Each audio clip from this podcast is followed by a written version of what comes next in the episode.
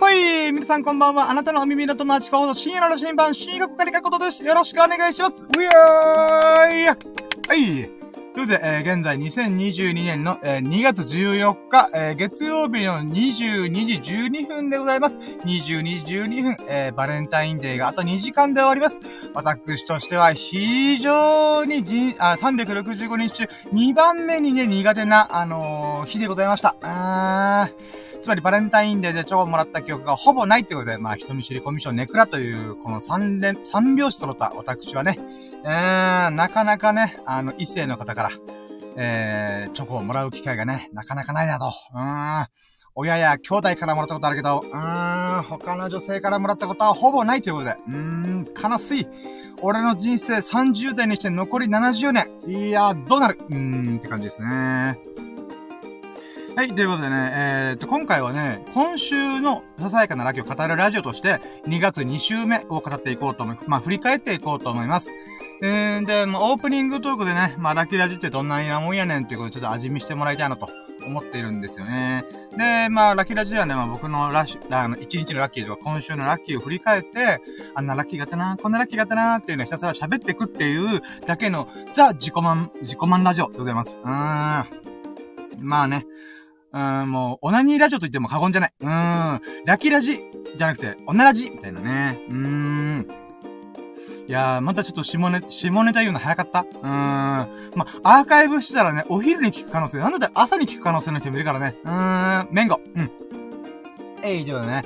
で、前回のね、最優秀ラッキー、あ、そうそう、ごめんね、あの、一日のラッキー振り返った中で、一番ラッキーな、これだとか、今週のラッキー振り返ったら一番はこれだなっていうことを言ってるんだよ。で、えっ、ー、と、前回収録した時、えー、今日のね、お昼ぐらいだったかな、に収録した時は、えっ、ー、と、2月13日、日曜日のラッキーを振り返ったんだよね。うん。でね、土曜日がね、結構遊びまくったから、日曜日はね、ほんとね、起きてる時間9時間とか10時間しかねえんじゃね？って思うぐらい、爆睡したね。うん、なんだけどね、うん、そんな8時間の中でも25、6個ぐらいのラッキーがあったんだよね。でね、えー、前回の最優秀ラッキーはその中でも、えー、朝ね、連絡があって、あの、妹から。僕ね、兄弟なんかそこまで悪いわけでもないけど、そこまで仲がいいわけでもないみたいな。うーん。まあ、つかず離れずみたいな関係なんだよ。用事があったら連絡するみたいな。うん。感じなんだけど、えっ、ー、とね、僕の妹は結婚してて、旦那さんがいるんだよね。うん、で、えっ、と、それで、まあ、新婚さんなわけよ。うん。で、結婚式がね、9月、今年の9月ぐらいにもしかしたらできるかもっていう話があって、で、その流れで、あの、妹からね、あのー、なんだっけ、えー、カメラマンお願いできないかっていう、うん、話が来てたんだよね。で、僕が昔ね、あの、一眼レフのカメラ持ってたことをしてしてて、まあ、つっても初心者仕様なんでエントリーモデルなんだけど、うん。で、それを妹が思い出したらしくて、あの、ぜひカメラマンお願いしたいっていう風に言われたんだよね。僕としてはね、もうもちろんですよ、と思って。うーん。あの、なのでカメラマンのお願いを了承したんだけど、一応念のためにね、あの、Y コミュ障だから、人見知りネクラコミュ障の3秒揃ってるから、あの、俺以外にもカメラマンのお願い一応しといてって言ったら、もうそれはもちろんやってるよ、みたいな。あ、だけど、あの、兄貴は別にコミュ障じゃないと思うよ、みたいな。うん。あ、そうみたいな。あ、妹からそう見られてんだちょっとほっとしたーと思いながら。うん。ちょっとね、さすがに、いやー兄貴が人見知りネクラコミュ障ってちょっと嫌だよなーと思ったんだけど、妹からしたら、いや、十分コミュ力あると思うから大丈夫だよ、みたいな。あ、そう、そう？ありがとう？みたいな。うん、ちょっと嬉しかった。うん。んで、えー、まあ、それと、あれ、えっ、ー、と、僕以外のカメラマンは、えっ、ー、と、別の妹、もう一人の妹と、もう一人の妹と旦那さんの二人と僕、で、三人でお願いしてるってことで、だったら任せと。うん。やっぱ友達とかさ、あの、仲のいい同世代の人たちとかで、こう、やるとしたら、そっちの方がやっぱ写真撮りやすいと思うんだよ。だから、ワイはね、もうおじさんおばさんとか、親戚関係の人に写真撮るとかね。なんかそういう風に役割に徹しようかなと思って。うん。まあなのでね、そういう風にほ、ちょっとほとしてね。うん。責任が俺一人だとちょっと怖いと思って。うん。俺がカメラ1台し、1台か、これがもし壊れたりとか、スマホが壊れたりとかで考えたら、まあスマホは壊れるはあんまないけど、まあね、えー、そういった意味もあるから、ちょっとね、ちゃんとしたカメラで撮りたいなとかいろいろ思って、えー、まあまあ、いろいろ考える、あ、新しい、まあまあ、なんだよな。あ、ごめん、待って。とりあえず、最終、あ、最優秀ラッキーっていうのは、妹から結婚式にカメラマンをお願いできないかというお願いに対して、もう、即レス、即レスじゃなかったけど、もう、あの、オッケー、即オッケー、みたいな。うん。で、して、かつ保険も入れてね、うん、妹、もう一人の妹と、もうその妹の旦那さんの合計3人でカメラマンやってれば、まあ十分ね、あのー、なんつうんだろうな。か、写真をいっぱい撮れたりとか、記念、記憶と記念に残るんじゃないかなと思っております。だからね、これが非常に嬉しかったんで、これが最優秀ラッキーなんだけど、なんでラッキーかっていうと、あのー、なんつうんだろうな。まあ、妹の、うん、役に立てること嬉しいんだよね。僕の妹は本当に頭が良くて、稼ぎまくってるんだよ。だから年収ね、600、700万ぐらいかな。もうぶっ飛んでんだよ。ボボーナスもとんでもないし、休みもいっぱいあるみたいな。まあ、大手企業に勤めてるわけで。うん。なんだけど、うーん、あ、だからこそ、あれなんだよ。僕のね、このなんか、ニート生活したりとか、あんまりうざつながらない、あんまりというかとんでもなくうざつながらない日々を過ごしてる兄貴ですよ。うん、もう立つ瀬がない、うん、兄ちゃんの立つ瀬ないと思いながら。でもね、こういう時にね、頼ってくれるのは嬉しいなと思うから、うん、ちゃんとね、この、まあ妹はね、こう、県外に、僕が今住んでる県、都道府県から出ていくから、まあそういった意味でも、うーん、なんつうんだろうな。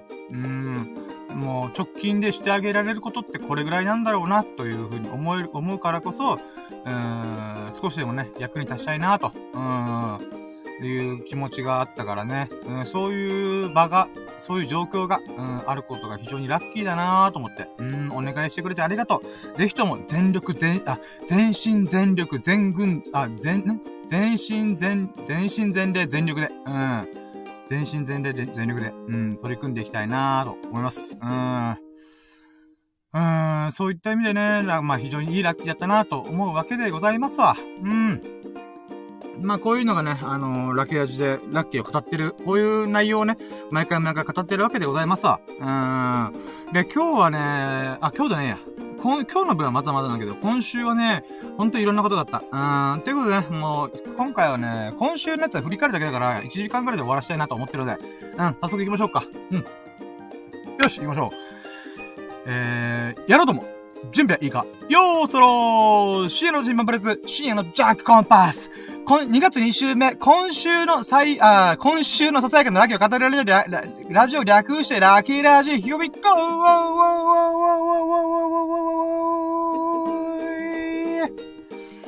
はい、ということで始まりました。ラッキーラジ、シャープ79、79回目のラッキーラジでございます。まあ、今週のラッキーを振り返るってことですね。で、今回は2月2週目。でございます。うん。んでね、えー、毎回オープニングした後は、えー、ラキラジの概要とか流れを喋ってるんだけど、今週のやつはね、実はあんまりこ、あの、あれなんだよ、この、構成が決まってなくて、うんどうしよっかなと思いながら、まあ、とりあえずはラキラジの概要の流れを喋るわ。えー、ラキラジはですね、ラッキーは便乗できるイエイっていうことで、うん、まあ、ひたすら僕がね、ラジオでこんなラッキーあったよっていうか、今回に関しては今週こんなラッキーがあったよっていうのをひたすら紹介していくだけのラジオでございます。もう実は自己満、ま、自己満足ラジオってことなんだけど、うーん、これがね、あの、ラッキーや便乗できるっていうコンセプトって何ぞやって話なんだけど、なんかね、やっぱね、友人とかのラッキーを聞くとさ、めっちゃいいラッキーじゃん、それよかったねー、みたいな、パチパチパチみたいな、うーんってなるんだよね。で、そう考えたときに、あれ？俺もラッキーかだったら、みんなにラッキーのお裾分けできるんじゃね？と思ってね。うん。だから僕がね、こう、もう誰も聞いてなくてもいいと。うん。ひたすら俺のラッキーを聞けーと思って。俺の話を聞けーみたいな感じで、俺のラッキーを聞けーみたいな。うん。もうタイガードラゴンバリに。うん。クレイジーバンド横浜県並みに、横浜県だっけ？うん。えー、まあ、クレイジーケンバンド並みにね、私は、俺の話も聞けーみたいなつもりで、ラッキーを語ってもらいますわ。うん。んで、えー、そうなってくるとさ、うーん、まあ人のラッキーにさ、こう、イメージできたらさ、僕のラッキーバーって言うじゃん。そしたら、そのラッキーをイメージして、は、もう、鼻で笑っちゃうのラッキーばっかじゃん、深夜と思ったとしても、あ、確かにそれラッキーじゃねって思ったら、あなたの頭の中に僕のラッキーが先乱れてってこと？うーんって思ってんだ。うん。まあ、どういうことかっていうと、えー、イメージするってことはさ、うん、自分の中に取り込んでるってことだと僕は思ってんだ。うん。で、そのイメージをさ、あの、じ、その、僕のラッキーを聞いて、あなたは多分だからそれがイメージできた瞬間に何が起きてるかっていうと、えー、あなたが体験してないはずのラッキーを、あたかも自分が体験したかのように感じることができるんじゃないかって僕は思ってんだ。つまりラ、ラッキーの疑似体験。うん。最近メタバースとか流行ってるね。うん、メタバースみたいに、えー、仮想現実的だね。あ、ごめん、ちょっとこれ話しちゃってんすけどやめよう。うん。えー、とりあえずね、ラッキー便乗できると。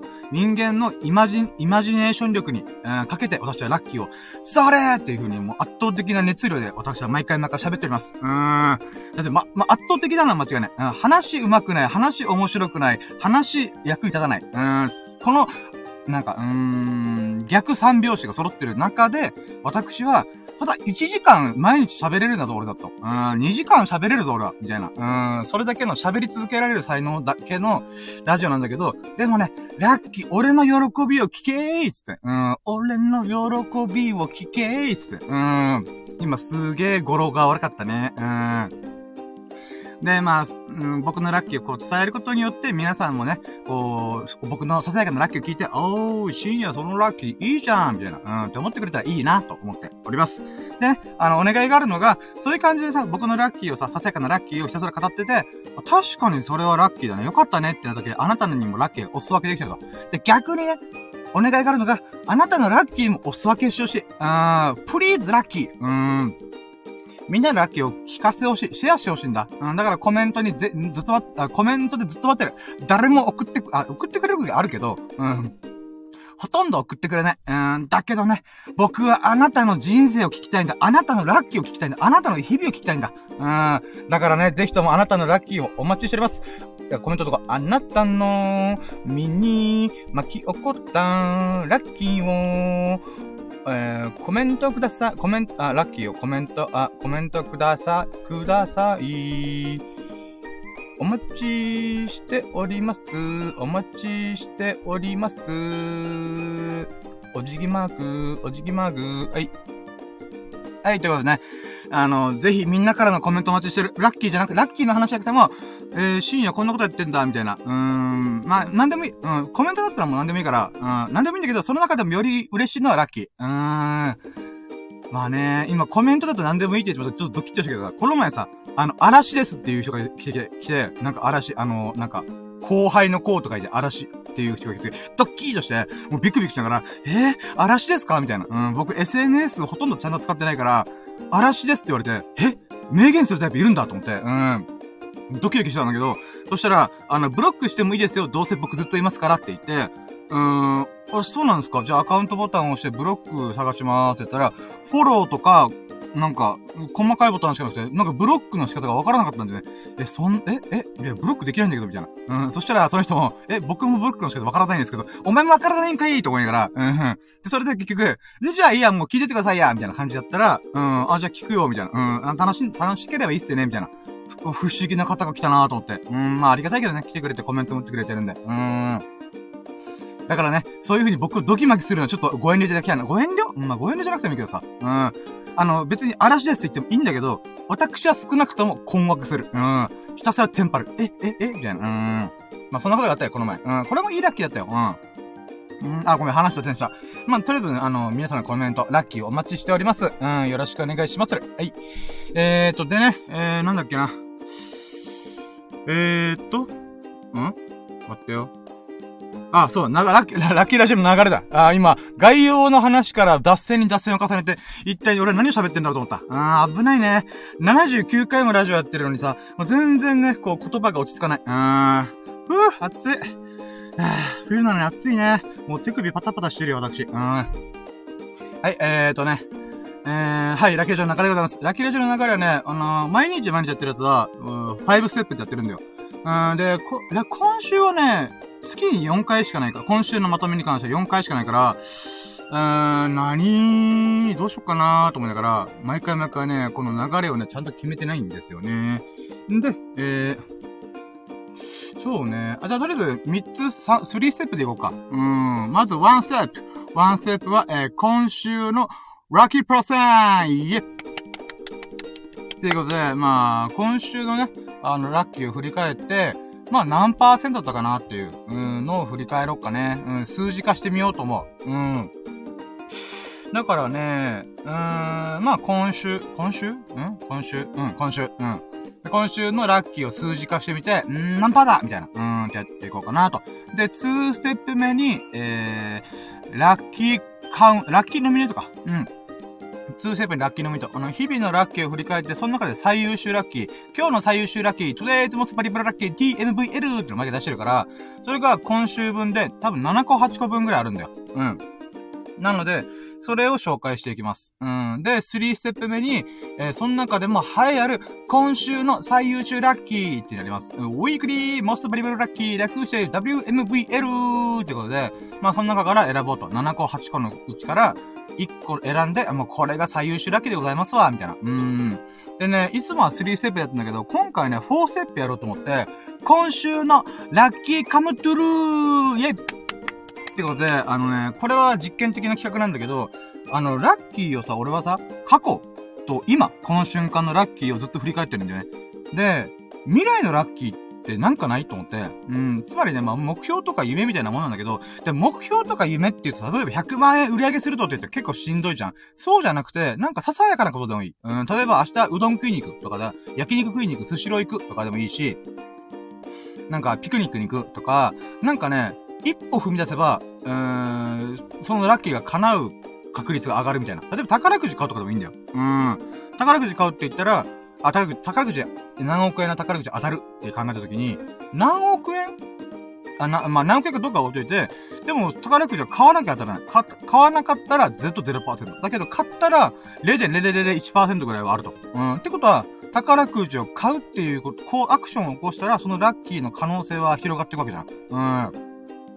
あそういった風に、この行動を促す、ラッキーを掴み取る、迎えに行くための行動につながるようなことができないかなってことで、 DREAMS COME TRUE の、えー、下位互換版、うん、劣化版と言ってもいい、うん、 Lucky Come True っていうのやってみようと思います。で、いつもはね、1日ごとの明日とか明後日とか、なんかそんな感じだったけど、なんかね、せっかくだったら今週の、うん、ラッキーカムトゥルーってことで、まあこれからね、あのーまあ、そうか、来週か。来週のラッキーカムトゥルートで、えー、2月3週目で、こう、こんなラッキーを私は迎えに行くみたいなものが、まあ、まとめであってもいいのかなと思って。うん。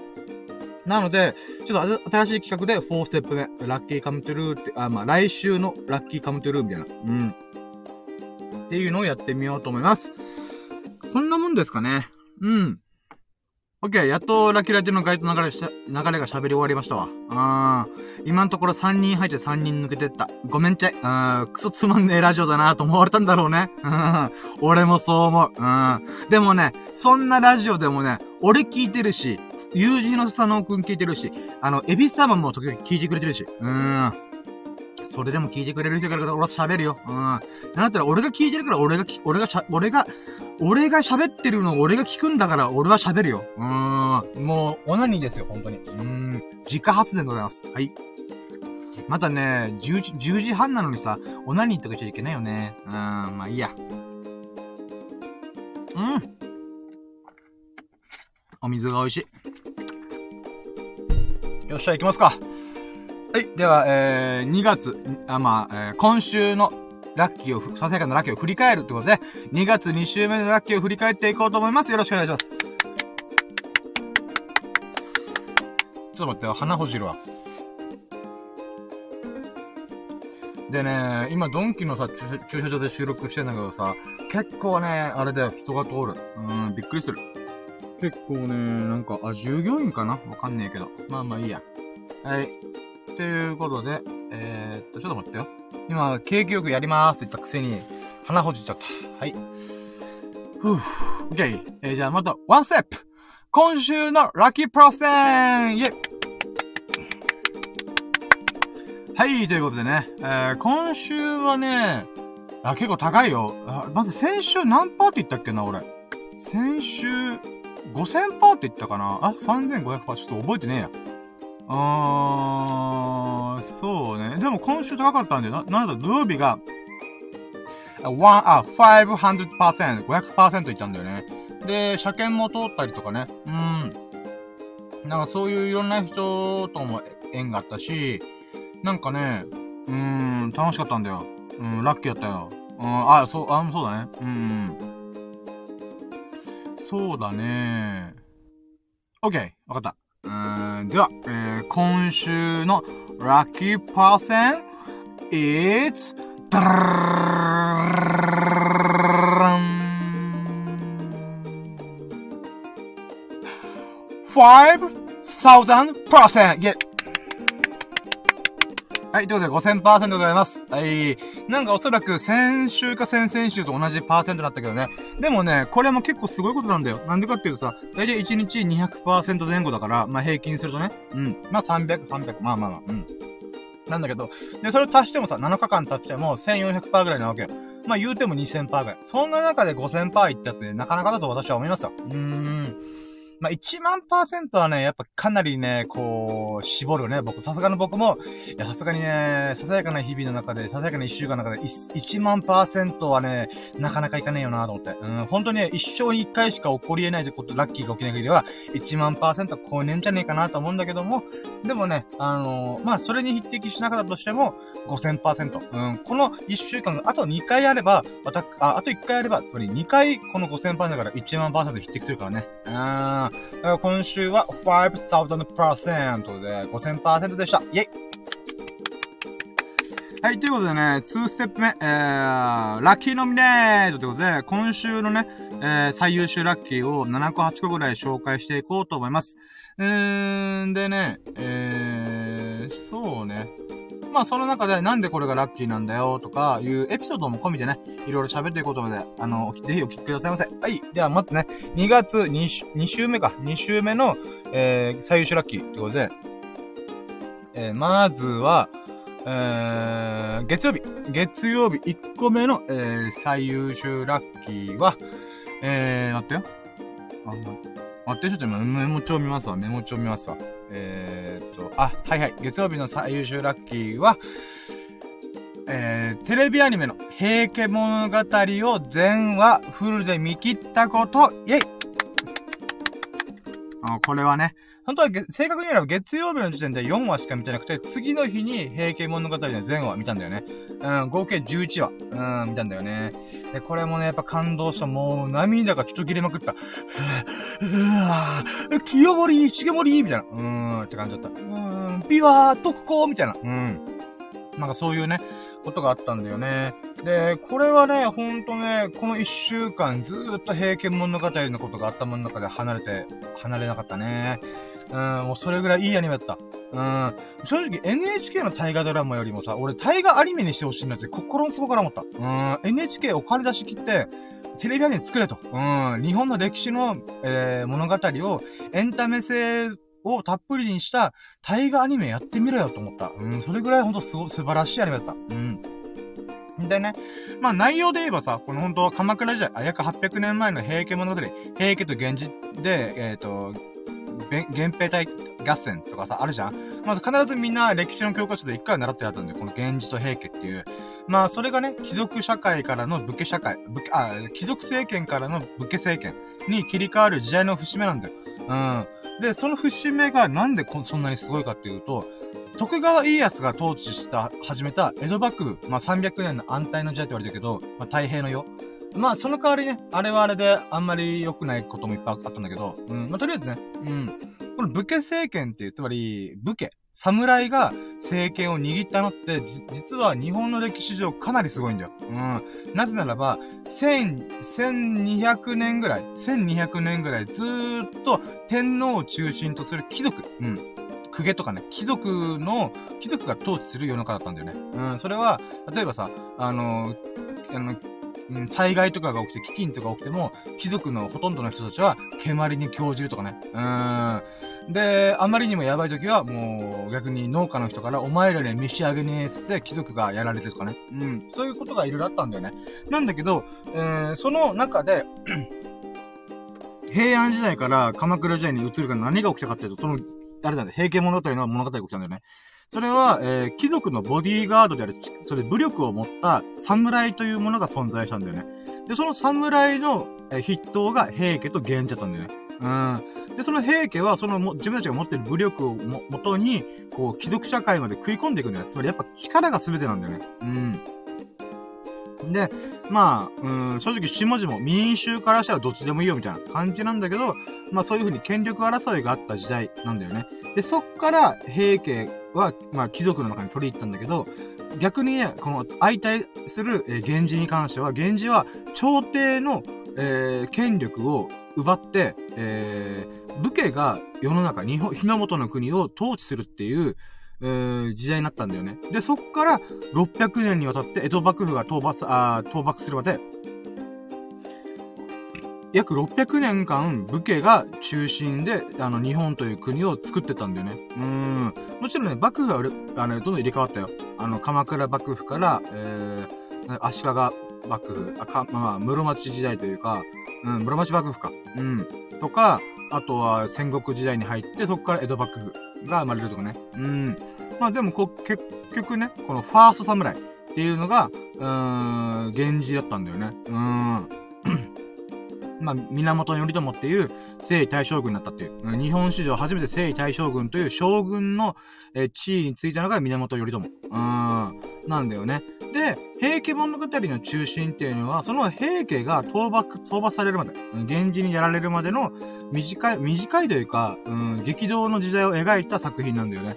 で、これのさ、アニメ化ってさ、結構実はさ、いろんな人がやりたかったんだよ、これ。うん、アニメ、あと、例えば、スタジオジブリの、今亡くなられた、あのー、ホタルの墓とかを作った、えー、監督さん、高畑勲監督っていう方がいらっしゃって、その方も平家物語いつかアニメ化したいと思って。で、その代わり竹取物語とか、まあそういうかぐや姫の物語に関してはできたんだよね。うーん。まあなんだけど、うーん、平家物語結局できずになくなっちゃったんだよね。で、まあそういう、もう日本の、なんて言うんだろうな、レジェンド中のレジェンド、うーん、物語なんだよね。しかも歴史の史実をかなり忠実に沿ってるっていう、フィクションじゃないリアルに巻き起こった出来事っていうことで、やっぱ平家物語っていうのはすごい物語なんだよね。うん。で、それをアニメ化するにあたって、もうかなりのプレッシャーがあったと思うんだよね。で、結構もう、でもさ、すごい美しかったんだよ、映像が。で、これなんでこんな美しいんだろうと思ったら、まさかの女性監督がやってた。しかも若い人、30代ぐらいの人。うーん。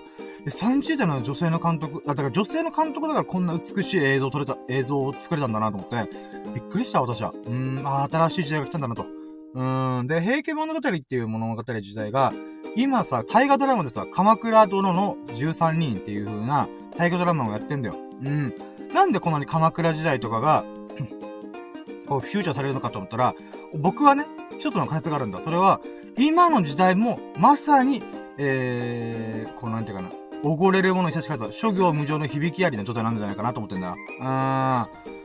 つまりね、平家という既存、平家とか朝廷、天皇を中心とした、あのー、権力に対して、それに反旗を翻して飲み込んでいった源氏とか平家、えー、という存在がいるわけじゃん。うん。今まさに日本という国は、その時代に直面してるんじゃないかなと思って。しかもそれは日本国内の話じゃない。世界レベルで、グローバルレベルで、それが巻き起こってる。うん、かつて日本は、こう、工業大国として、あの、まあ、ソニーとかね、トヨタとか、あ車とか電化、電、気製品で、覇権を握ってたけども、でも、ネットの登場によって、このネットサービス、SNS とか、Apple とか、そういう新しいサービス、まあ、Google とかね、Facebook とか、うん。そういうサービスができたことによって何が起きたかというと、やっぱり日本という国の衰退、衰退が始まったと。まあね、それだけがないんだけど、うん。だからね、ネット社会で黒船が到来してる時代なんだ、今。うん。まあそういうことを考えると、やっぱかなり日本っていうのは窮地に達してる。うん。日本が滅んでもおかしくない領域に突入してるんだよね。うーん。まあ、少子高齢化とかもいろいろ、まあ、うん、別にね、不安はありたいわけじゃない。うん。ただ、少子高齢化とかいういろんな問題が起きてて、今の日本は、あのー、どんどん衰退していくんじゃないかって言われてるんだよね。つまり、それこそが平家物語なんだよ。どんどん滅びに向かっていく平家。えー、というものが新しい流れ、新しい勢力がどんどんどんどんこう飲み込んでいく。うん。だけどその中でもやっぱ平家の中にいい人も悪い人もいるし、いい人はいい人で、こうなんていうか、その、おごり高ぶった我らが一族に対して、すごい心をや、心を悩ませたりとかね。なんかそういう描写がすごい丁寧に描かれてるんで、このアニメ版の平家物語は。あー、もうほんと感動した。うん、見れてよかった。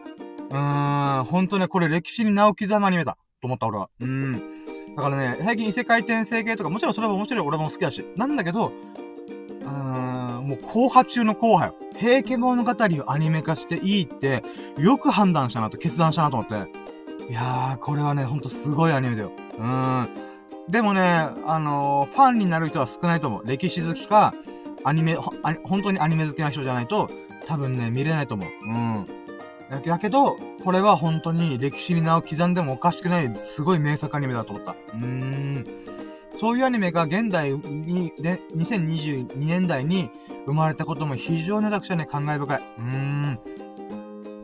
だからね、まあそういったことをね、いろいろ思ったら見れてよかったなっていうラッキーがあったよね。うーん。でね、ちょっともうそろそろまとめ、まとめというか終わるけど、終わるというかこの月曜日の紹介終わるけど、あの、一個だけね、あのー、その平家物語を今週見まくった中で、あー、これすごいと思ったのが、あのー、平家物語の冒頭の文章なんだよ。それは、えー、祇園少女の鐘の声、諸行無常の響きあり、シャラ宗樹の花の色、常者必須の断りを表す。おごれる者久しからず、ただ春の夜の夢のごとし、えー、えー、高き者もいずれ滅びぬ。風の前の塵に同じく。みたいな そういう文章の始まりであるんだよ。まあ、ニュアンスで言うならば、まあ、どんなに栄えたものも衰えていくよと。うん、とか、世の中は常に移り変わっていくんだよ。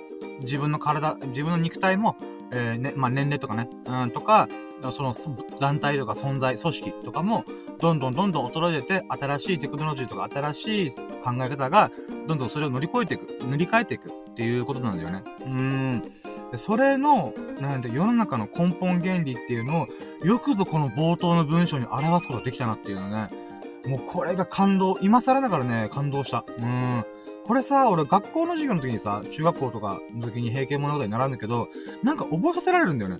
えっ、ー、と、なんだっけ、えっ、ー、と、祇園書の鐘の声、諸行無常の響きあり、え、え、え、みたいな。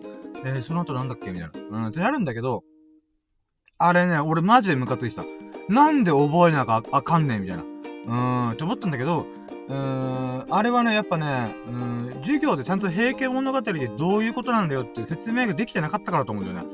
だからそれで無理やり覚えさせられても、はみたいな。うん、どこが面白いんだ、この野郎っていう風になっちゃうんだよね。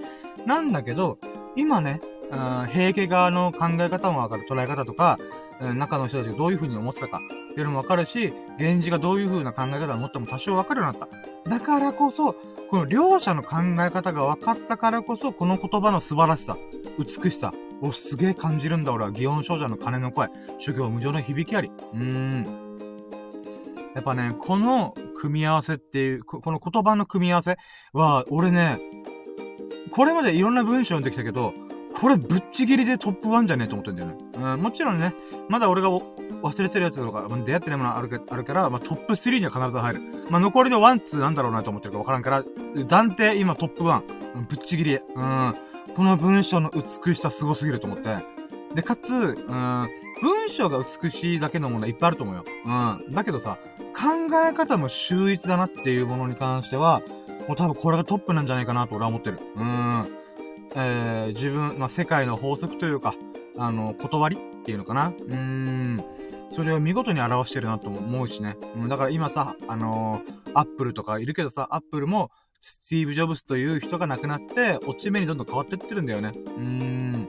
とか、Facebook は Facebook で、こう、SNS がね、どんどん、このメイン商品である Facebook もうおじさんしか使ってないって言われて、Instagram も、えー、画像がメインだから、その中で TikTok とか YouTube にやられてんだよね。うん。だから Facebook という存在自体もやばいってことで、メタバースにこれから移り変わる、みたいな。うん。っていう風に新しいチャレンジしてるよね。うん。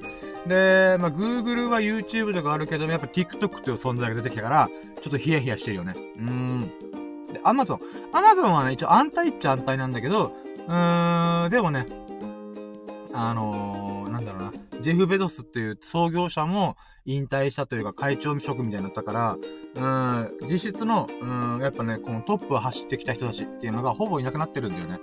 うん、だからどんどん衰えていくのかなとか思って。アマゾンはね、まあ、もしかしたら、バッチリ勝ちの、残るかもしれない。あんだけでかい物流サービス持ってないからね、誰も。うーん。まあもしかしたらアマゾン一強ジャイに突入するのかね。うーん。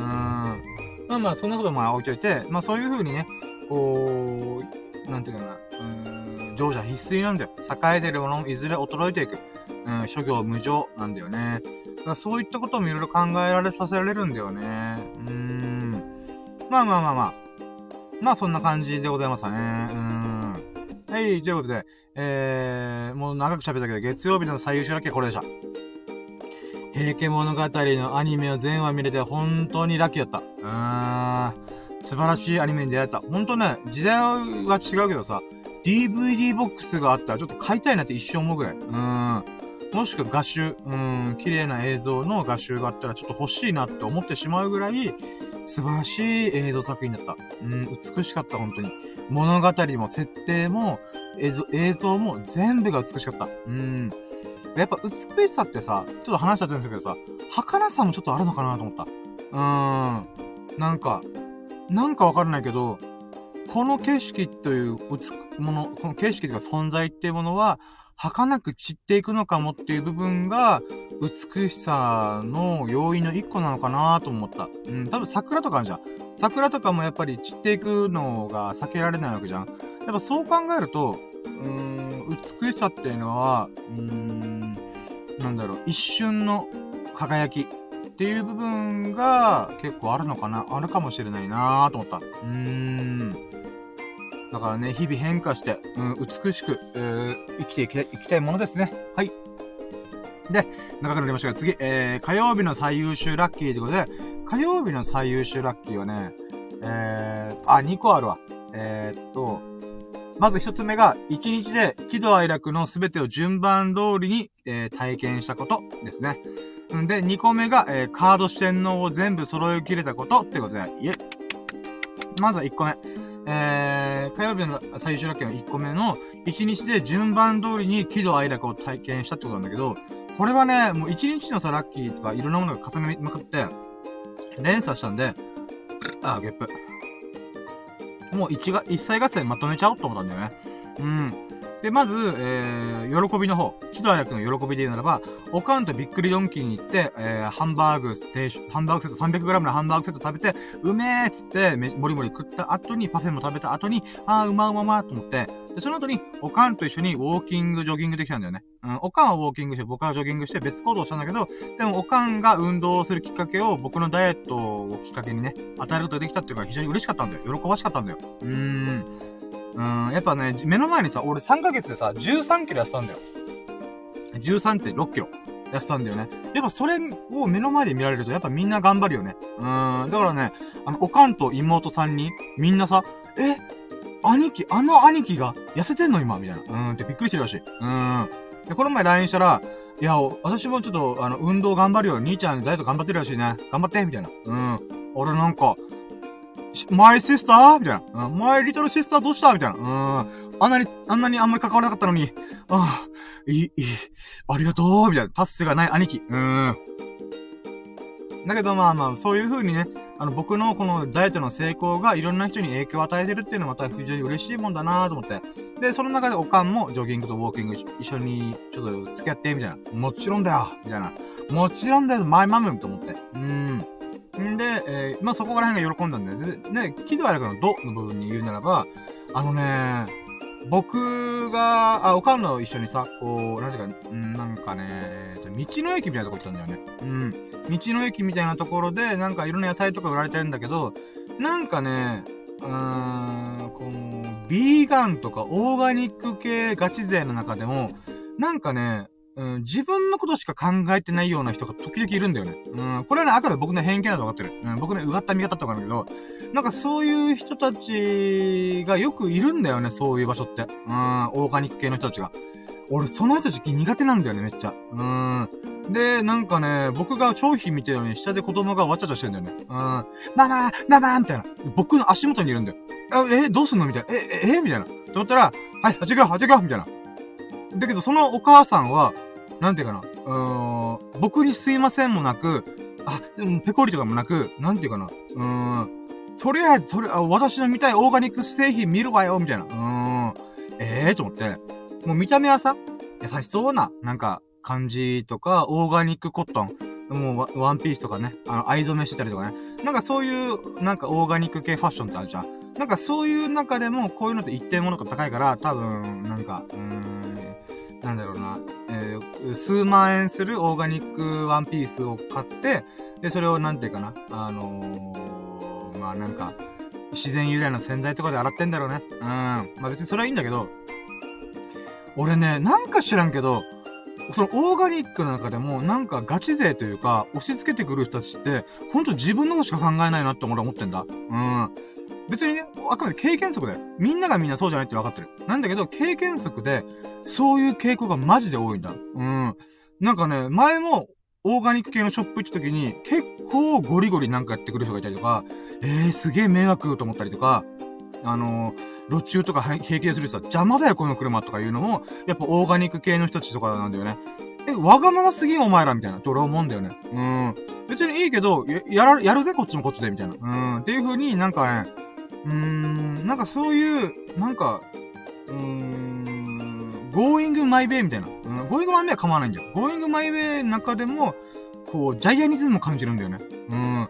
だからしかもさ、オーガニック系の人は自然由来してるからさ、なんか我々がすごい地球に優しいことしてるんだから黙っとけみたいな。うん、これ、なんかこっちもこっちで、うん、まあそうか、地球にいいことっていうのったらあんまり何も言えないなって思うんだけど、それを重に来て、うん、縦にして、なんか、やりたい放題じゃね？みたいな、思う時があるんだよね。うん。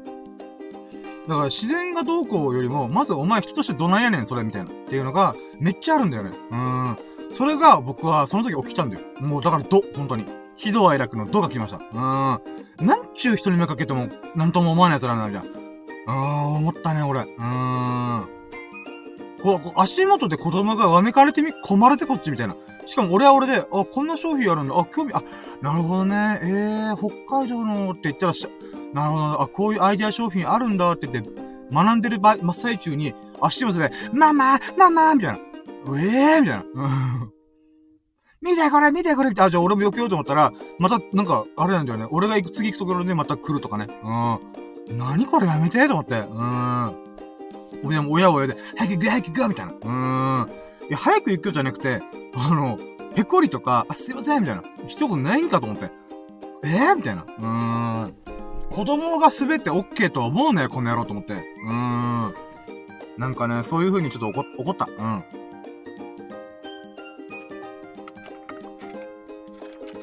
うん。んで、喜怒哀楽の愛。ただ悲しみね。うん。悲しみで言うならば、えー、っと、平家物語見て大号泣した。うーん。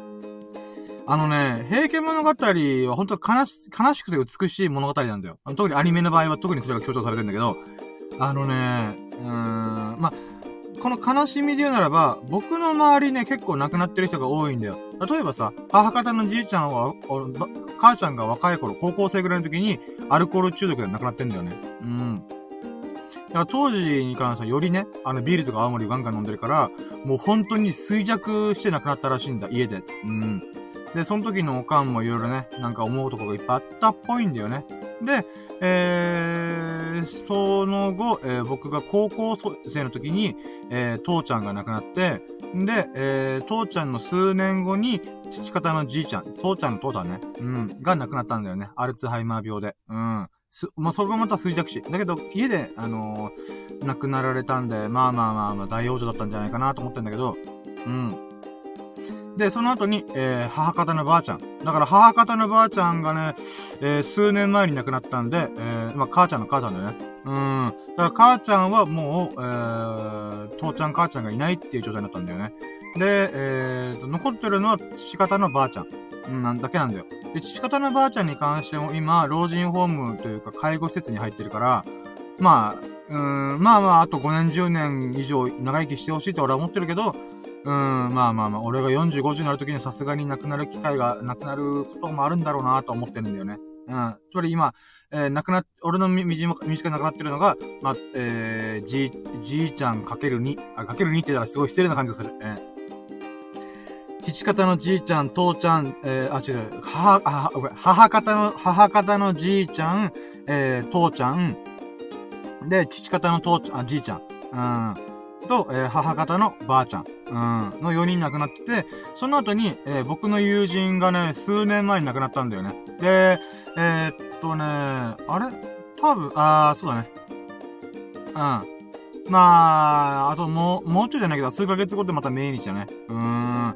あのね、多分その人、多分俺が28ぐらいの時に出会って、仲良く、仲良くなっていろいろ、あの、一緒に過ごしてたから、えー、32、33、そう俺の4個、4個上だかな。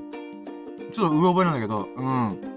まあでもね、その、年下の俺にもすごく優しく接してくれた人がいたんだよね。うん。だけどその人が途方を聞いて、はと思って、マジでビビった、あの時は。うん。本当に、一晩で急に容体が変化して、家の中でね。うん。で、誰も気づかずに朝お父さん母さんが、あの、部屋に入ったら、もう亡くなってるっていうね。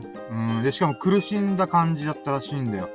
で、どうやらなんか薬のオーバードーズとかじゃないかなって言われたりとか、あの、オーバードーズかあれなんだよね。あの、まあ、精神的に、メンタル的にいろいろ病気があったらしくて、その流れで薬をいっぱい服用してしまったんじゃないかって言われてんだよね。うん、まあまあ、それはちょっとわかんないんだけど、まあそういう風なこ方も亡くなってるし、うん。で、まあ、自分のね、あのー、音楽関係で好きな人、アヴィーチーとか、不可思議ワンダーボーイっていう、自分の中でも、ああ、この人たちすごい、自分の、この走る道の先にいるなっていう人たちも亡くなったし、まあこれはね、短っていうよりは自分が尊敬してるアーティストなんだけど、で、え、8人目がね、あのー、僕の友人がね、え、去年の、えー、9ヶ月前ぐらいあ、違うの、えー、あ、そう、9ヶ月前ぐらいに亡くなった友人もいて、本当に身近でね、あのー、まあ、身近な人で言うならば6人ぐらい亡くなってるわけだよ。うん。だからね、まあ、高校ぐらいの時に父ちゃん亡くなったのが一番でかくて、あと最近友人亡くなったのだから、僕の中でね、あの、やっぱ死生観変わるんだよ。うん。だからね、正直、周りの友人とのズレも感じるんだよね。うん。とか、周りの、大人でもなんだよ。大人って言ったら変だけど、うん、周りの人ともちょっと感覚が違うんだよね。別にこれ友人限ってじゃなくて、あの、なんつうんだろうな、仕事関係とか同僚の人とかも、なんか、うん、あ考え方が俺と違うな、みたいな。まあ別にそれ構わない。うん。ただ、やっぱ、うん、身近な人がどんどん亡くなっていくっていう経験を積んでると、うーん、やっぱね、生きてるってなんだろうとか、死ぬってなんだろうとか、あのー、一寸先は闇なんだなと。いつ死んでもおかしくない。だけど、一寸先は光でもあるんだよね。うん。だからまだ、な、まあ、つまり、日々、今を精一杯生きていこうと思ってるんだよね。で、その中でこの平家物語っていうのがドキューンってくるわけだよ。うん。で、しかもね、亡くなった方々に対して、平家物語で滅ぼされるからね。うん。ある一部の人を除いて、ほとんどが滅ぼされるから、やっぱそういった人たちの、この、安らかな、穏やかな、えー、幸大きい、えー、ご冥福を祈るみたいな。うん。っていうシーンとかあるんだよ。祈るとかね。うん。で、僕はね、仏教が好きだから、このて平家物語をテーマにして祈りっていうのがどういうことなのかすげえわかるんで、身に染みてわかるんだよ。俺毎日毎日、さっき言った、父ちゃん、じいちゃん、ばあちゃん、えー、友達、えー、と、あと、最近亡くなった友達。もう、毎回毎回、供養してるんだよ。うん、供養してるっていうのは、あの、先祖代ドラビナクに流れた、あの、友人、えー、そうそう、じいちゃん、ばあちゃん、な、な、な、あというふうに、この、友人のご迷惑によりますみたいな。うん。ってことを毎回毎回一応やってるんだよね。あもちろんやらない時もあるんだけど、あの、忙しくて。なんだけど、そこ最近は毎日来てるんだ。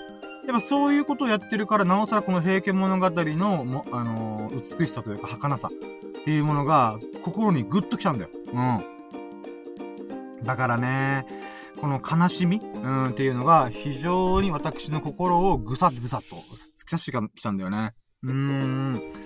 やばい。まだ2個目しか行ってないのにさ、あの、もう40分経ってる。やば。俺11時半までに終わら、終わらないとやばいんだけど。まあいいや。30分ね。ちょっと巻きでいくわ。えー、とりあえずそういうことで、うん、あ、あとね、ごめん、また、言いたい、またちょっと言いたいことあるわ。あのね、やっぱこの悲しさっていうのはあるし、祈りっていうか、あの、安らかに眠ってくれ、安らかにあの世に、あの世に、え食べてとか、いろいろ思うことはあるんだよ。うん。だけどね、あのー、いつかまた巡り合って、えー、来世があるのか、わかんない。あの世があるのかわかんない。もしくは死んだら無になるかもしれない。なんだっていいけど、無になるのは正直つまんないじゃん。だから僕は来世とか、あのー、あの世っていうのは信じてるんだよ。そっちの方が面白いから。うん。で、僕はね、100年間長生きするつもりだから、あの、今130代だから、100年先まで私は、あの、生きるつもりなんだ。だから130歳に俺は亡くなるつもり。うん。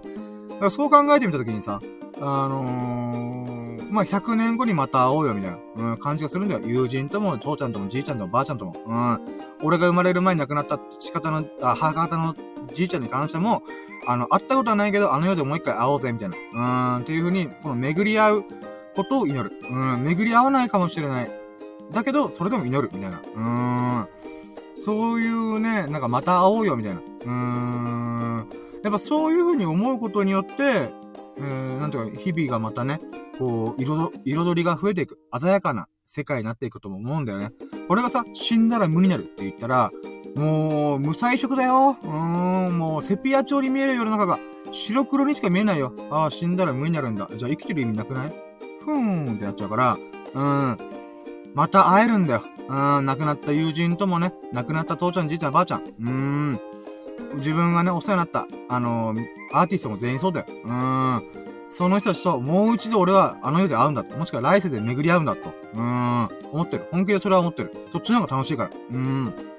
面白いから。うん。まあそういうことをね、この、悲しみを感じながらね、喜怒哀楽の、か、えー、愛の部分をね、私は非常に感じましたと。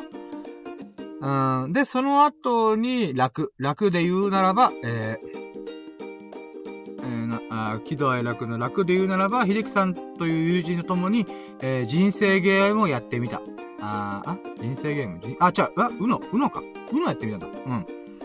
うのというゲームと、あと、は、あ花札やろうと思ってできなくて、ゼノ。うん、とかやりました。あー、面白かったね、あれも。まあ、そういう風に、えー、喜怒哀楽全部、あの、一日で順番通りに経験したんだよね。うん。喜んで、怒って、悲しんで、楽しんだ。うん。で、さらに最後に、秀樹さんと一緒にラッキーラジオを撮るっていう。だから、喜怒哀楽っていう四字熟語があるけど、俺はそれにもう一個足す。うん、プラスするよ。喜怒哀楽、幸。うん、もしくは喜怒哀楽、幸。うん。つまり、最後に幸せ、幸が来る。幸運の、幸運が来る。うん。だからね、まあ、喜怒哀楽、幸。喜怒哀楽、幸。もしくは喜怒哀楽運。まあ、運って言ったらちょっと、まあまあいいんだけど、とりあえずね、私はね、喜怒哀楽にプラス1個、運もあるんだなと。うん。っていうことをちょっと思いました。うん、まあそういう風に順番通りに経験したことが、私としては、うん、ラッキーだったなと、うん、思います。で、もう一個が、カード四天王を、えー、集めたことなんだけど、あ、ちょっと待ってよ。今、あれだ。メール来た。ちょっと待ってよ。あ、ちょっと待ってよ。ちょっと待ってよ。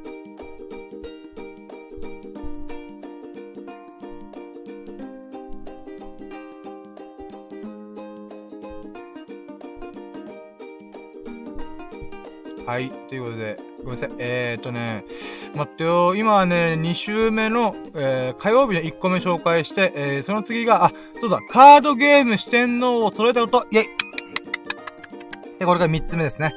えーと、カードゲーム四天王っていうのは、あのね、うーん、えーと、僕の中でさ、こう、いろいろカードゲーム楽しいな、ボードゲーム楽しいな、麻雀とか将棋とか楽しいなって思ってる中で、カードゲームって場所取らねえじゃんうん。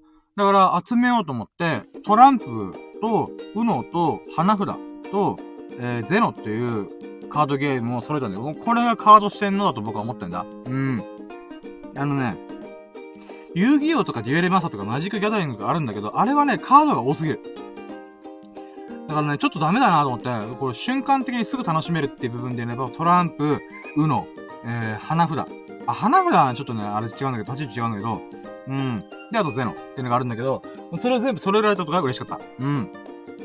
で、まあ、カードゲームの中、トランプで言えばもう数字とか、この、書かれ、しか書かれてないから、こう、バリエーションが豊かじゃん。うん、ゲームの、このルールがいっぱい作れるんだよ。なんだけど、2個目。2個目で言うならば、えー、は、じゃあ、うの。うので言うならば、えー、50年前ぐらいに作られて、未だにトランプ並みに世界中でやられてるゲームなんだよな。シンプルだから。あー。で、うのも手に入れた、今回。で、3つ目の花札。うん、花札に関しては、えー、まあ、えー、輸入されたカードゲームらしいんだけど、うーん、日本古来からやってる、うカードゲームとしては、あの、まあ、最高なんじゃないかなと思うので、やっぱ花札は外せないだろうと。うん、日本の文化とかドメスティックな部分も含めて、うん、いいなと。うん、なんだろう。うーん、まあ、なんだろう、オリエンタルな感じ、東洋的な感じだよね。うん、花札。うん。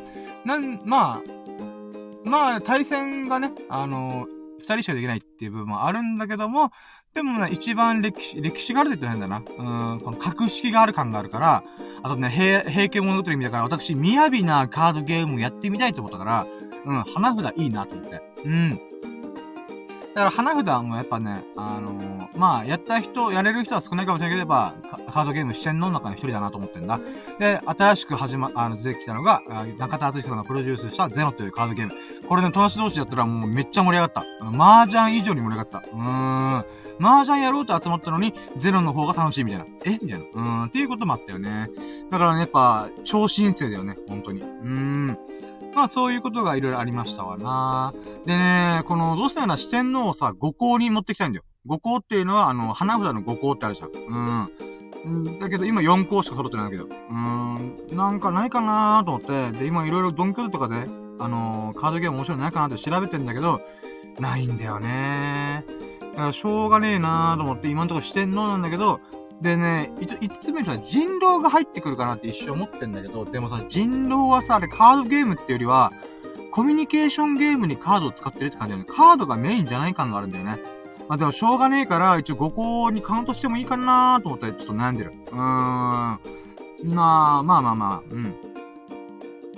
まあ、そういう風にちょっといろいろ思いながらもカード四天王を揃えられたってことは、私にとっては非常に嬉しいことなので、うん、これが、えー、火曜日の最優秀ラッキー2個目でしたね。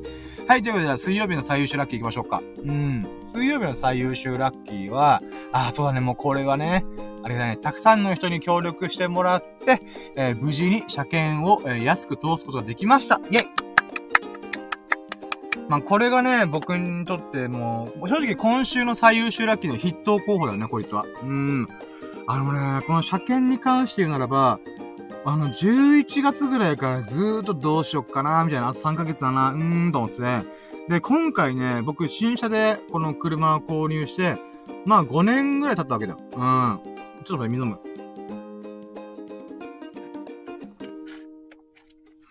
5年経った中で思うのは、あれなんだよね。あの、えー、っと、待ってよ。5年経った中で思うのは、はいはい、ごめん。ちょっと待って。鼻ほじる、鼻ほじる。うん、待って待って。あ、そう、あ、ごめんね。えー、新車で購入して5年経ちましたと。うん。で、それで、こう、いろんな修理とか整備が重なったんだよ。例えばタイヤ交換も4、5年に1回交換するって話だから、まあ、それのタイミングでも合ってしまったし、かつバッテリー交換もタイミング合ってしまったんだよ。で、エンジンオイル交換もタイミングが合ってしまって、えと思って、うーん、やばいな、これって思ったんだよね。うん。で、それで友人ね、この車とか詳しい友人にいろいろ相談して、この Good Information、お得な情報とか、タイヤ交換ここだって安いよとか、 PayPay の還元セール、あって、あ、 PayPay の還元セールあるよとか、あの、これだったら、あのー、エビス様に相談した方がいいんじゃんみたいな。うん、とか、なんかそういう風に、うん、いろんな人の、まあ、友人3人と、と、にいろいろ相談した結果、安く抑えることできたんだよね。で、さらにプラス、あのー、ディーラーで車検受けるのか、それとも街のどっかガソリンスタンドとか、車検場で受けるのかっていう風にいろいろ考えたんだけどさ、うん、その中で、えー、結局、もうほんと家の近く、家からほんと数百メートル先にあるガソリンスタンドで車検を受けることにしたんだよ。で、これもね、なんで、あのー、そこで車検することになったからって言ったら、あの、たまたまね、こう、おかんが、あんた車検でしょって言われて、ああ、そうだよって連絡が来て、うん。で、その時に、あの、あたまたま、あの、家の近くで、えー、ガソ、家の近くのガソリンスタンド、で、あの、なんていうかな。普通、車検ってさ、4万円とか、夜に安くても3万4万ぐらいから外なんだよね。で、えっ、ー、と、ガソリンスタンドの場合は4万スタートで、えー、1月中に予約したら、えー、3万円にしますよと。うん、最低価格3万円から、みたいな。マジで？と思って。うーん。これはここで受けるしかないなって僕は思ったわけですよ。うーん。で、そこでね、その整備士さんとかいろいろ相談すると、いろいろね、こう、融通聞かしてくれたんだよね。あの、ほんと最低限の修理で抑えられませんかって言ったら、あ、わかりました。うん、じゃあ、ブレーキファズとか安全なものだけ、ちょっと交換させていただきますね。っていうのと、あとはね、ちょっとライト周りがさ、ちょっと浸水してて、そこら辺も、あの、交換すると2万ぐらいかかるんだよ。だけど、穴開けるだけで済むかもしれませんで、ちょっと整備士さんと相談してみますね。ってことで、そこら辺も融通聞かしてくれたんだよ。うーん。ありがたいなと思って。んで、その後に、えー、エンジンオイル交換と、ワイパー交換、バッテリー交換も、友人のミルクくんと、えー、エビス様、うん、に協力してもらって、無事終えたんだよね。で、それも本当に安く抑えられたんだよ。バッテリーに関しては、えー、店舗で取り付けたら、まずバッテリー自体が1万6000ぐらいするんだよ。1万6000とか、工賃込みで2万弱ぐらいいくんだよね。うん。で、だけど、アマゾンで購入して自分で取り付けたら、半額になるんだよ。8000、同じものなのに8000円ぐらいになるんだよ。マジで？と思って。うん。だからそういった意味で、あ、そのインフォメーションありがとうと思って。うん。で、そこで Amazon で購入したものを取り付けて、かつエンジンオイル交換に関しては、ガソリンスタンドの見積もりが7000円のところを2000円で落とし、2000円に落としてくれたんだよね。うん、それが佐野くん、あ、佐野じゃミルクくん。ミルクくんがエンジンオイル交換できるよ、みたいな。マジで？え、お願いして、付けてもらっていいってことで、やってもらったらもう、ひじきさんと、あ、ひじきさん、まあ、まあまあ、友人がサクサク進めてくれて、俺は、新品のガソリンオイルを注ぎ込むことしかしてない。うーん。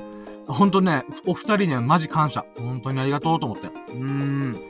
で、まあ、それで車検通してみたら、工程費用が1万7000円で、えー、部品交換で3万3000円ぐらい。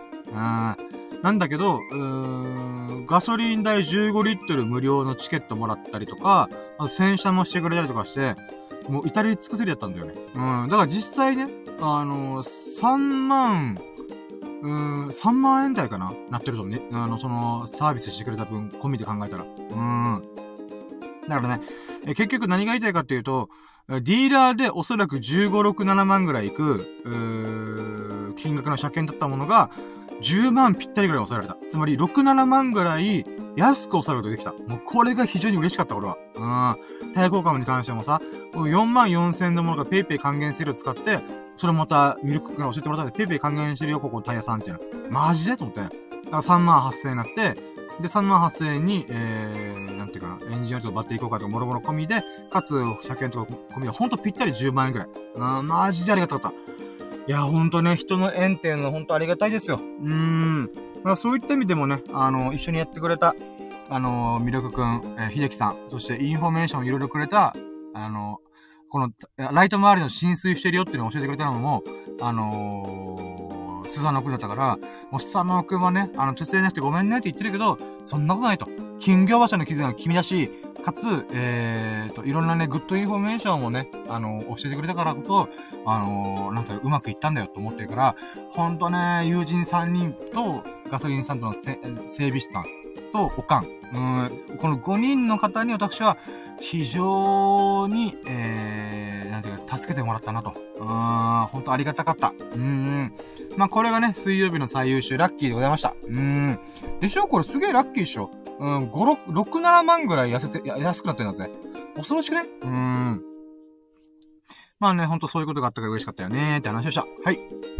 んで、えーと、次が、木曜日。木曜日は、あ、そうだね。えっ、ー、と、木曜日の最優秀ラッキーはクレジット支払いを整理して、えー、うん、半額以下の6000円台まで落とし切ってこと。ってことなんだけど、これはね、あのー、スマホ代の通信料込みで6000円台に抑えたんだよ。すごくないこれ？えー、まあ、なんていうのかな。うん、2000円、2500円ぐらいかな。うん、スマホ代それぐらいなんだけど、うん、それ含めても6000円台で、もう私は1ヶ月優に楽しく、最小限の費用で最大限楽しめるっていうのがね、うん、できたのが嬉しかったなと。で、その中でさ、こう、なんつうかな、もういろんなてサービスとかサブスクとか料金とかを、えー、やって、大会しては新しいもの入ったりとか、いろいろ繰り返した中で、繰り返したからこそ、今の僕にはこれで十分なんだっていうものまで導けたんだよね。うん。これで嬉しかった。うーん。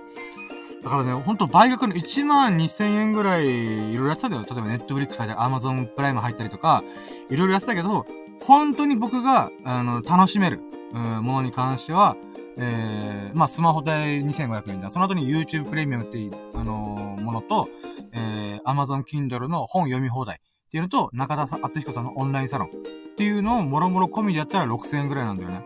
6000円？結構なんか忘れてるな。待ってよ。2500円、2500円で、えー、3000、4000。ああ、そうだね。うん。この4つのものだけで私は、えー、過ごせてるんだよね。うん。で、6000って聞いたら一瞬高いように思えるじゃん。だけどさ、飲み会とか行かなければ、一発で終わるんだよね。うん。飲み会だったら二次会行ったら6000円有利吹っ飛んでくから、それ考えたら、1ヶ月俺はこれで十分楽しめるから、全然いいなと思って。うーん。だからね、ほんとクレジットカードの金額を抑えるとできてよかったよ。で、しかもさ、クレジットの支払いをさ、見直してみた瞬間に、あの、解約してない月額500円のサービス、漫画サイトのサービスがあったから、嘘だろうと思って、これ登録したらおそらくもう全然覚えてるから2年前とかなんだよね。え、2年前、え、マジで？と思って。うん、だから1万2000円くらい吹っ飛ばしてんだよ。うわーと思って。うん、だから今回の日に、えー、そういう見直しができてね、ほんとラッキーだなっていうことでしたね。いやー、ほんとクレジットの支払い怖いわ。あー、むやみやったらにやらん方がいいね。まあまあでも、あの、定額制サービスに関してはもう一回抑えたから、まあこっからしばらくはね、特に何かしら新しいサービスすることもないし、うん。いいんじゃないかなと思います。はい、じゃあ、ちょっと水飲む。これが今木曜日の最優秀ラッキーでした。はい。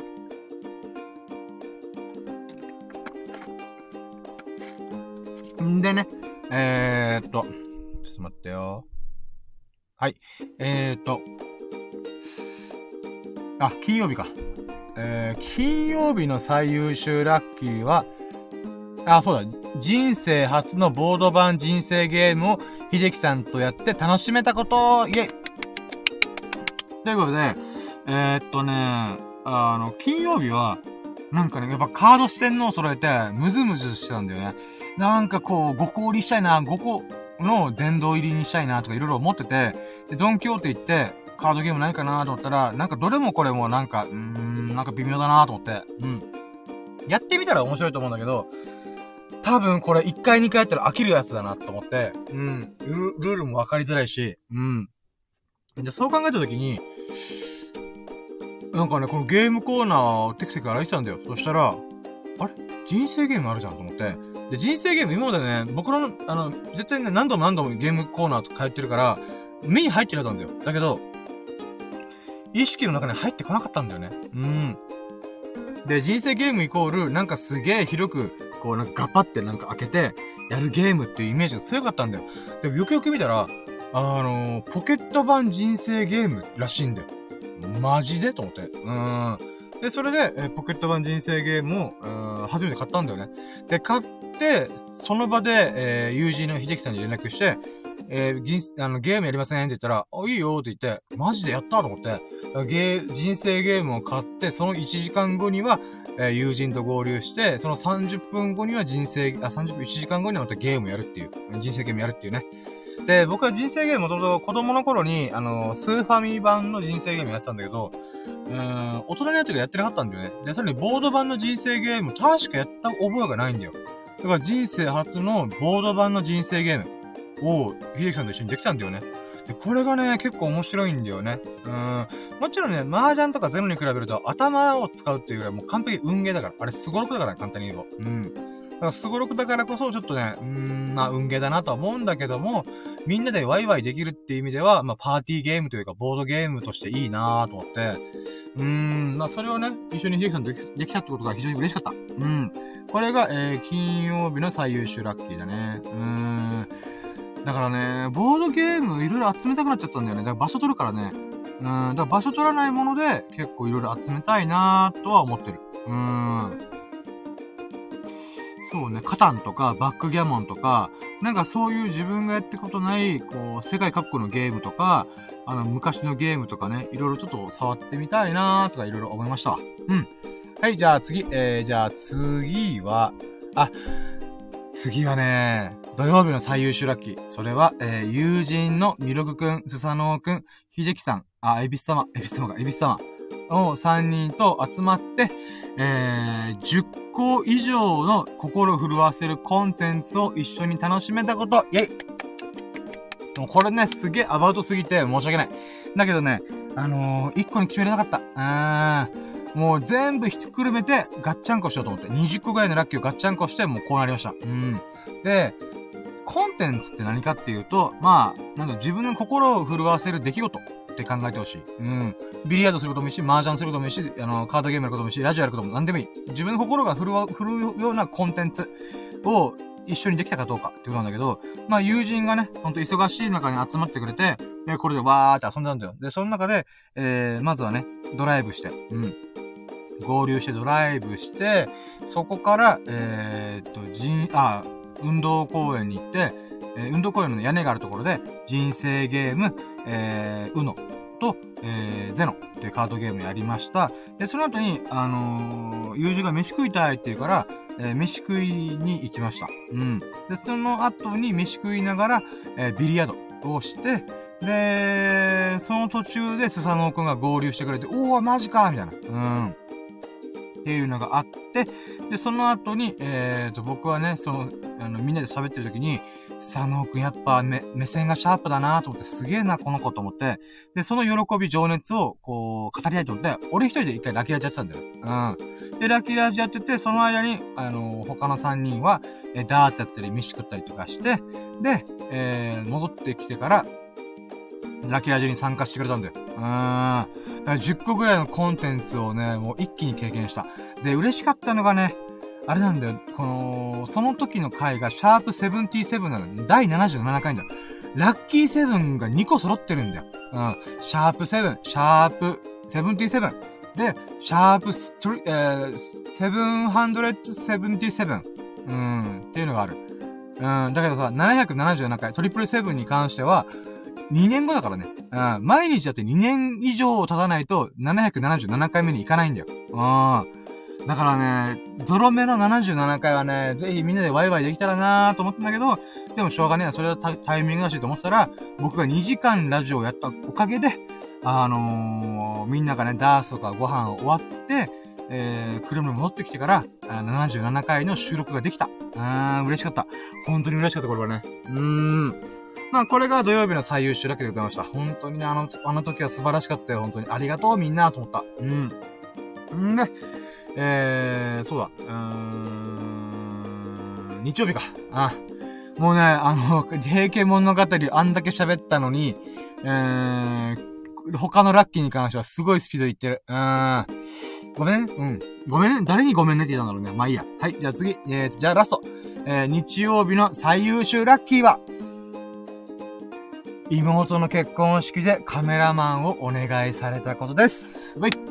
で、これはね、オープニングトーク喋っちゃったから、実はね、喋った後に、あ、これ待って、後で紹介するやつやんと思って、ちょっとね、あーと思ったけど、でもね、うーん、まあ、ほんとね、あの、妹が結婚式をするってことで、カメラマンをお願いするって、お願いされることってね、もう今後ほぼないと思うから、こういう時にね、あの、役に立てるってことが非常に嬉しい。うーん。ほんとね、で、できる妹だから、僕なんかの年収はるかに高いし、あの、休みも多いし、人生いっぱい楽しんでんだよ。うん。まあ、そんな妹でも、まあ、僕という存在がね、少しでも、なんか、役に立つとか、手助けできるんだなっていうのが、非常に嬉しかった。うん。だからね、このカメラのメンテナンスとかもちょっと今頃、今からやらないと間に合わんわなーとか思いながら、まあまあまあまあ、うん。もうちょいカビ、カビてるかもしれんけど、まあどうにかなるっしょ。うん。ならんかったらどんまいだけど、もうスマホで頑張る。うん。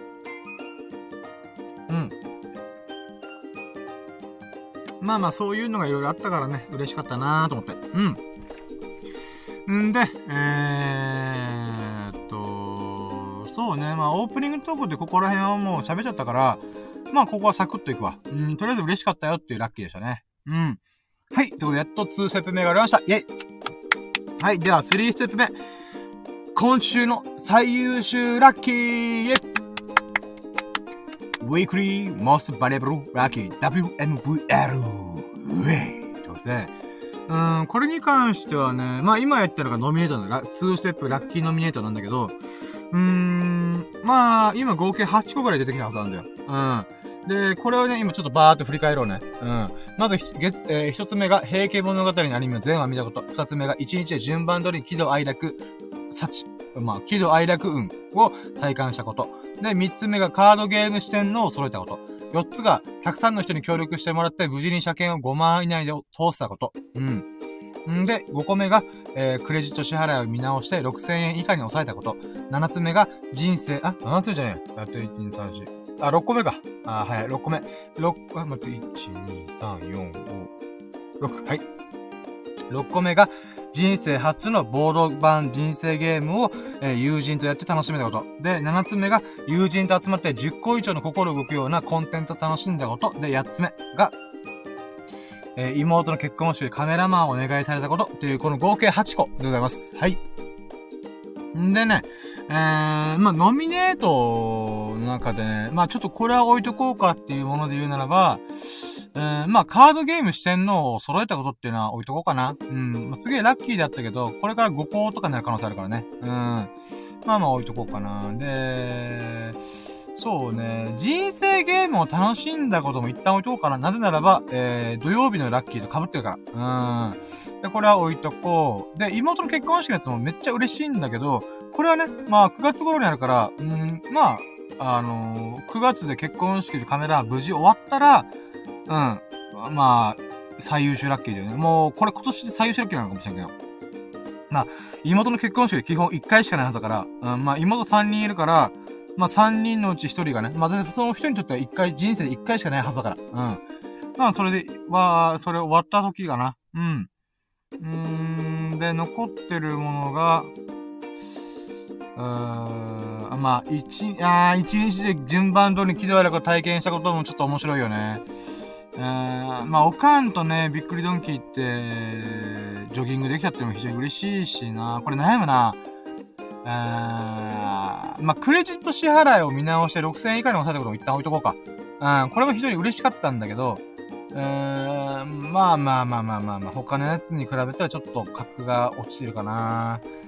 えー、だから今残ってるのが、平家物語アニメを全話見たこと、一日喜怒哀楽を全部体感したこと、えー、車検を通したこと、うーんと、友人と集まって、えー、コンテンツを、10個以上のコンテンツ楽しんだこと、この4個、4個か。あ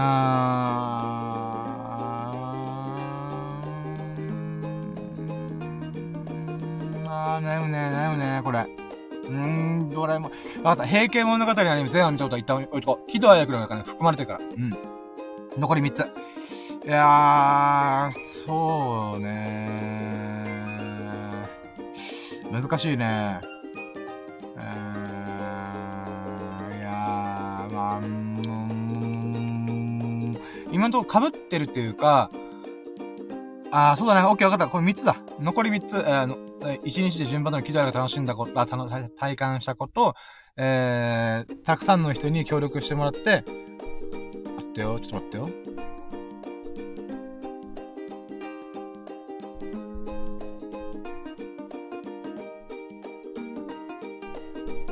あ、えー、はい。えー、ごめん。一つ目が、えー、喜怒哀楽を体感したこと。えー、で、二つ目が、えー、と、車検が通したこと。三つ目が、友人と10個以上のコンテンツを楽しんだこと。っていうことなんだけど、まあ、この3つに絞ったから、よし、こっから行こうか。はい。それでは。あ、待ってあ、ダメだ。また、ま、悩ます、悩ます。あ、オッケーオッケーオッケー。はいはいはい、オッケーオッケー。いくよ。はい。それでは、えー、今週の2月2週目の最優秀ラッキーは、ダラン様々な人の協力を経て、車検を無事安く抑える、あ、車検を、車検を無事に、えー、通せたことです。イェイはい、ということでね、一応、おかんとジョギングできたとか、びっくりドンキー行ったとか、えー、まあ、いろいろお怒りなことだとか、悲しみとか、楽しさとか、喜び、あ、幸、運が良かったとか、うーん、っていうことでいろいろあったんだけど、まあ、おかんの協力があったからこそ、僕は、えー、車検の場所を決めることができたから、まあ、車検っていうものに組み込むよなーっていうのもあるし、あとはね、友人と10個以上のコンテンツ楽しんだってこともあるんだけども、うーん、やっぱりね、数ヶ月かけた車検で、協力してもらったことでも、やっぱ、そこに関わってくれてるから、うーん、今回はやっぱ車検かなと思った。うーん。このさっきも言った通りに、ディーラーで頼んだらおそらく15、6、7万ぐらい言ってたものが、10万ぴったりで抑えられたっていうのは、本当にね、この友人3人と、ガソリンスタンドの整備士さんと、その安くサービスを来てるよっていうことを教えてくれたおかん。この、えー、お三方の、お三方というか、えー、5人のおかげなんだよね。うーん。で、それでね、さっき残った残り3つの中で選ぶっていう中で考えたときに、まあ、おかんの部分とか、えー、友人の部分はかわ、関わってくれてるから、やっぱ車検になるなと。やっぱ5、6、7万ぐらい抑えろできたできたっていうのは、じ、あの、実利、メリットもあるから、うん。そういった意味では、そうだね。うーん、車検がぶっちぎりだったかな。うーん。まあ、ぶっちぎりっていうよりは、あの、金備えてる。うん、ってところがあったかな。うん。で、平家物語もね、非常に悩んだ。あんなに心震わせるようなテレビアニメ、本当に俺久々だから、ああ、これはすごいアニメだって思ったんだけど、でもね、うーん、アニメに関しては、僕の心を動かしてくれたけど、メリットが、実利があったかどうかとか、あの、リアルの世界での、こう、触れ合いというか、ご縁っていう部分では薄薄かったから、から、逆に逆にね、平家物語並みのご縁を僕のリアルな人生で巻き起こさなきゃ意味ねえのかなって思うので、うん。まあまあまあ、そうだね。うん、すごい僕の学びとか気づきとか、この、心を震わせたってこれで、これでは平家物語も結構すごかったんだけど、うん、今回はね、もうそういうもろもろ、え、含めて、喜怒哀楽とかね、うん、車検の中でも喜怒哀楽あったしね、うわ、ディーラーの金額11万超えとる、マジかみたいな。うん、で、悲しみがあったから。うん。まあ、悲しみとか凹みがあったから。うん。まあ、そういうもろもろもね、車検を通して、こう、内包してるなと、うん、思うからね。やっぱ今週の最終だけ車検だったかなと私は思いました。うん。はい。ありがとうございました。ということでね、まあ、今回は車検が最優秀ラッキーでございますね。うん。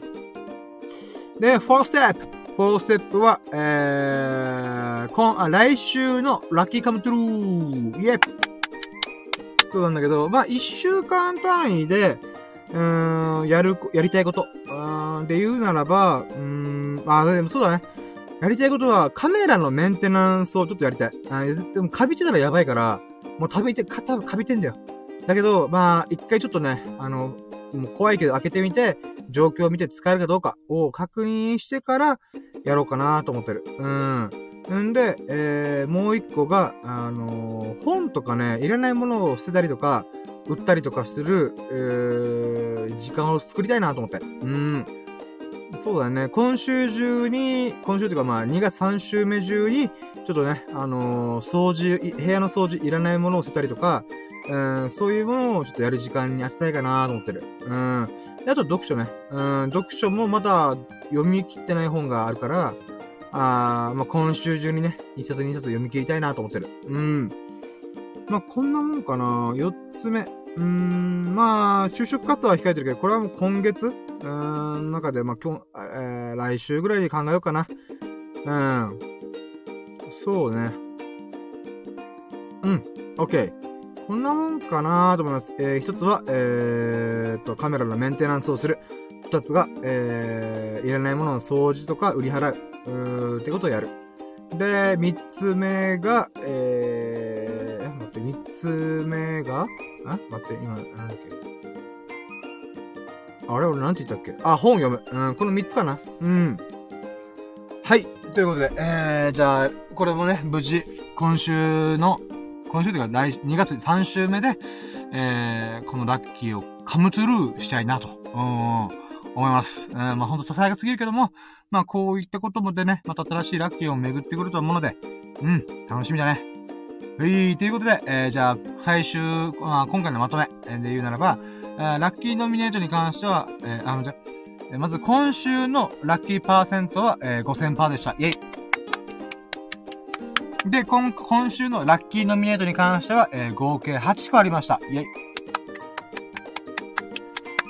で、えー、今週の最優秀ラッキー。あ、また今週の最優秀ラッキーは、えー、様々な人のご縁と協力によって、えー、車検を無事に終えて安く抑えられたことでございます。イェイはい。ということでね、あの、ま1時間半にわたり、えー、ツアーと今週の振り返りをしてきました。いかがでしたでしょうか？えー、2月1週目のラッキーはこんな感じでございました。はい。ということで、まあ、1時間半にわたりお聞きいただき、本当に本当にありがとうございました。えー、まあ、面白いなと思ってくれましたら、ハートマークやフォローぜひともよろしくお願いします。あと、コメントもね、随時お待ちしておりますので、えー、あなたのラッキーをぜひシェアしてもらうと嬉しいです。まあ別にね、あの、会話するとか交流するっていう意味でも、あの、普通のコメントで何でもいいので、もうでも、もう嬉しいので、ぜひともよろしくお願いします。そしてね、そして、あわよくば、あわよくば投げ銭よろしくお願いします。いい投げ銭ね、あったら嬉しい。喜ぶよ、僕。うーん。それ全力で喜ぶこと間違いなので、ぜひとも何卒よろしくお願いします。うーん、現金でございます、私は。うん、欲張りでございます。うん、生臭坊主でございます、私は。うん、皆様の、皆様から投げ銭が、私のラッキー、喜びに、人生の満足につながりますので、ぜひともよろしくお願いします。うん。はい。ということで、えー、露骨なお願いを最後にしましたけど、えー、皆様がほからかな日々と、幸大きい日々を過ごすことを心の底から祈っております。Thank you for listening. Have a nice day. いえ。はい、お疲れ様でした。はい、ということでね、今回がラッキーラジオシャープ79ということで79回目、2月2週目のささやかなラッキーを振り返るラジオでございました。お、次で80回目だ。やったね。いやー、長かったけど、続いてるね。いや、記念、記念すべきというか、まあ、キリがいいよね、80回。うん、楽しみだ。はい、ということで、終了。